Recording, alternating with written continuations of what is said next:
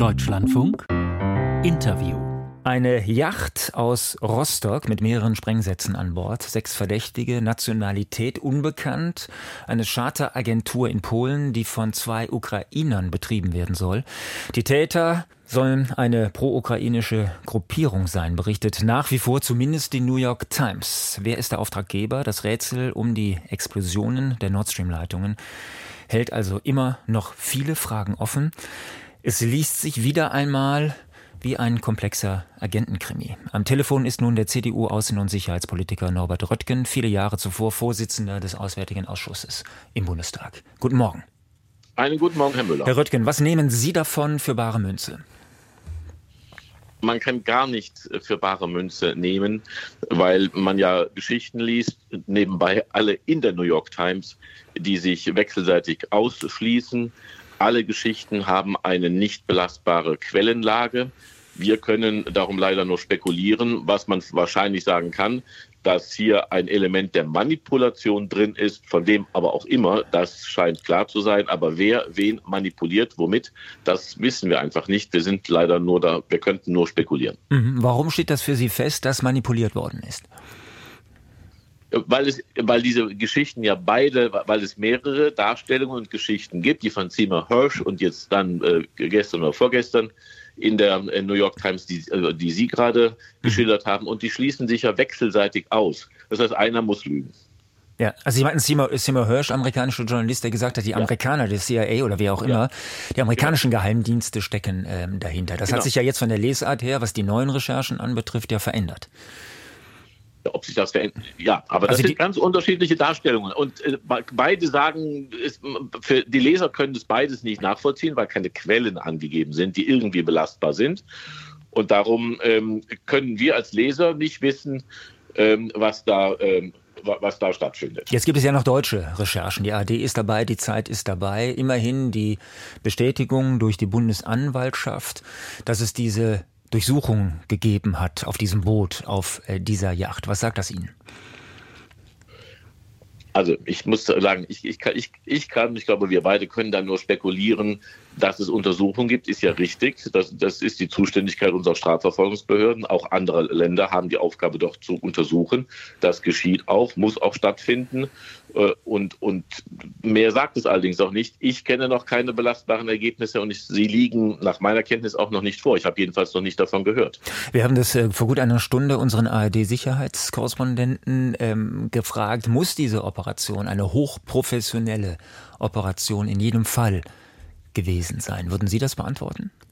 Also ich bin kein Experte, aber für mich sieht es so aus, dass man das nicht mal so eben äh, anbringen kann und dann nach einer gewissen Zeit zünden kann. Das sieht nach Professionalität aus, aber ich bin kein Experte. Mhm. Staatliche Struktur, muss die dahinter stehen oder muss nicht?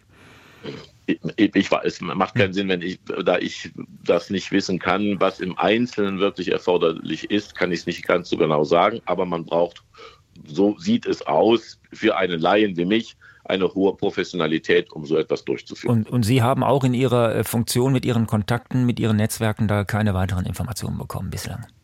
Nein, ich bin noch nicht mehr im parlamentarischen Kontrollgremium, war da mal drin, weiß aber auch darum nicht, ob da Informationen vorliegen. Ähm, aber es wird ermittelt von deutscher Seite aus, auch von anderer Seite aus. Und ähm, es dauert schon sehr lange, äh, dass ermittelt worden ist. Auch das ist ein Element äh, dieses Vorgangs. Reden wir über ein anderes Thema, Norbert ja. Röttgen. Da haben wir gestern ähm, auch kurz äh, drüber gesprochen. Der Komplex Munitionslieferungen an die Ukraine. Die EU-Verteidigungsminister gestern sind in Schweden da zusammengekommen und ähm, haben versucht, dort in irgendeiner Form den Ukrainern weitere Zugeständnisse zu machen, einen Kompromiss zu finden. Jetzt klafft aber dieser Anspruch der Ukrainer und die Wirklichkeit der Europäer nach wie vor heftig auseinander. Von eine Million Schuss ist von ukrainischer Seite da die Rede, die die Ukrainer dringend brauchen, laut Lesart in Kiew, um sich wirksam zu verteidigen. Wir haben eben von unserem Korrespondenten von den massiven Luftangriffen der Russen wiederum gehört, auch heute Nacht. Die europäische Seite ist offenbar im Moment nur bereit, ein Viertel dieser Forderung zu erfüllen, also 250.000 Schuss Munition. Es geht da um Geschosse, Granate, Raketen, äh, Granaten und Raketen und, und so weiter. Wie kann das sein, dass die Ukraine einen Krieg führen und vielleicht daran scheitern, dass sie nicht genügend Munition haben? Also mit, äh, mit dieser rhetorischen Frage am Ende, äh, Herr Müller, haben Sie aus meiner Sicht äh, Ihre Frage vorher beantwortet. Ähm, es geht ja nicht darum, dass wir Zugeständnisse an die Ukraine machen, in, im Hinblick auf deren Forderungen, sondern es ist genau so, wie Sie es in der rhetorischen Frage geschildert haben.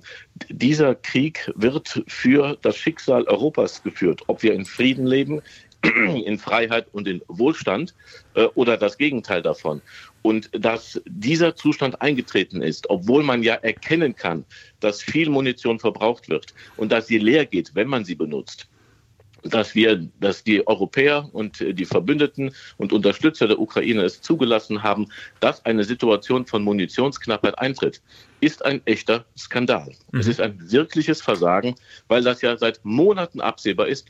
Ich habe auch mit ukrainischen Vertretern gesprochen, auch auf der Münchner Sicherheitskonferenz. Mir war das bis dahin nicht so klar. Die sagen, wir sagen das seit langem und bleiben ungehört. Das ist eine hochkritische Lage, die eingetreten ist durch einen Mangel an Unterstützung. Und darum geht es nicht, dass irgendwelchen Forderungen entgegengekommen wird, sondern es geht darum, dass wir jetzt eine wirklich kritische Lage durch Aufbringung aller Vorräte äh, versuchen zu überbrücken und diesem Munitionsmangel äh, Abhilfe zu leisten. Wenn ich Sie das vor zwei Jahren gefragt hätte, Herr Röttgen, ähm, im Falle eines Krieges, eines Angriffs durch Russland, äh, wie auch immer ähm, definiert, hätten Sie dann gewusst, dass vermeintlich viel zu wenig Munition in Europa zur Verfügung steht?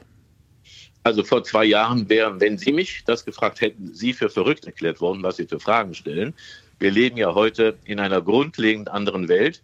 Und es ist ja bemerkenswert, bezeichnend und auch, man muss es sich immer klar machen, wie grundlegend sich unsere Haltungen und Einstellungen zu Sicherheit, Bundeswehr, ähm, auch äh, solche Fähigkeiten als Teil von Außenpolitik, Frieden als Thema, das Grundthema der Politik ist alles zurückgekehrt.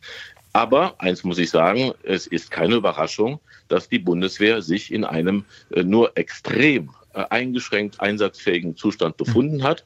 Das ist auch von gar nicht wenigen immerzu kritisiert worden. Aber wir hatten in breiten Teilen der Politik und auch der Gesellschaft eigentlich die Auffassung, wofür braucht man all das? Es ist so teuer. Wir sind doch von Freunden umzingelt. Und im Übrigen äh, geht ja sowieso Frieden nur mit Russland und gibt es keinen Frieden vor Russland. Ist, ist denn diese Munitionsfrage früher irgendwann einmal aufgetaucht? Wenn es darum geht, wie verteidigungsfähig sind wir? Wie lange können wir einen, einen äh, Krieg, einen Angriffskrieg äh, durchhalten? Also als, als diejenigen, die sich verteidigen verteidigen? Weil sich viele ja wundern, es kann doch nicht sein, dass Europa jetzt nicht genügend Munition hat.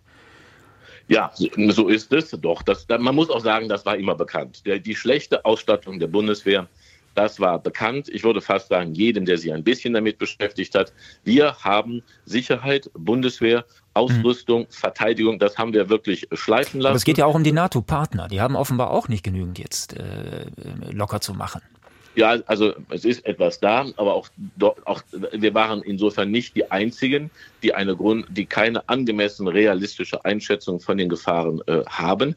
Und man sieht es ja bis in diesen Kriegsverlauf hinein. Das ist ja noch das, die absurde Steigerung, dass jetzt, wo aktiv heißer Krieg geführt wird, wir nicht im letzten Sommer, wir, deutsche, deutsche Regierung und andere Regierungen, erkannt haben, wir müssen hier äh, ganz entschieden uns verändern, Produktionskapazitäten hm. schnell erweitern, darüber mit der Rüstungsindustrie sprechen, damit es vorangeht und die nicht auf den Auftrag warten, ja. der nicht kommt. Ja, das hat Boris Pistorius gestern noch einmal gesagt. Es ist eine Frage der Produktion. Ein Jahr nach Kriegsausbruch. Wie kann das sein? Ja, also das sind rhetorische Fragen, die eine Antwort sind. Wie kann es sein, dass man eine solche Situation nicht erkennt, sie wahrscheinlich sogar erkennt und nicht handelt. Das wäre meine Einschätzung. Denn man weiß ja, wenn Munition, das ist, wenn man Auto fährt, weiß man, der Sprit geht irgendwann aus, ich muss tanken. So ist das mit Munition auch. Und das war zu sehen und man hat nicht reagiert. Mir haben hochstehende ukrainische äh, Repräsentanten gesagt, äh, es wird seit Monaten äh, darauf hingewiesen, dass diese Situation da ist.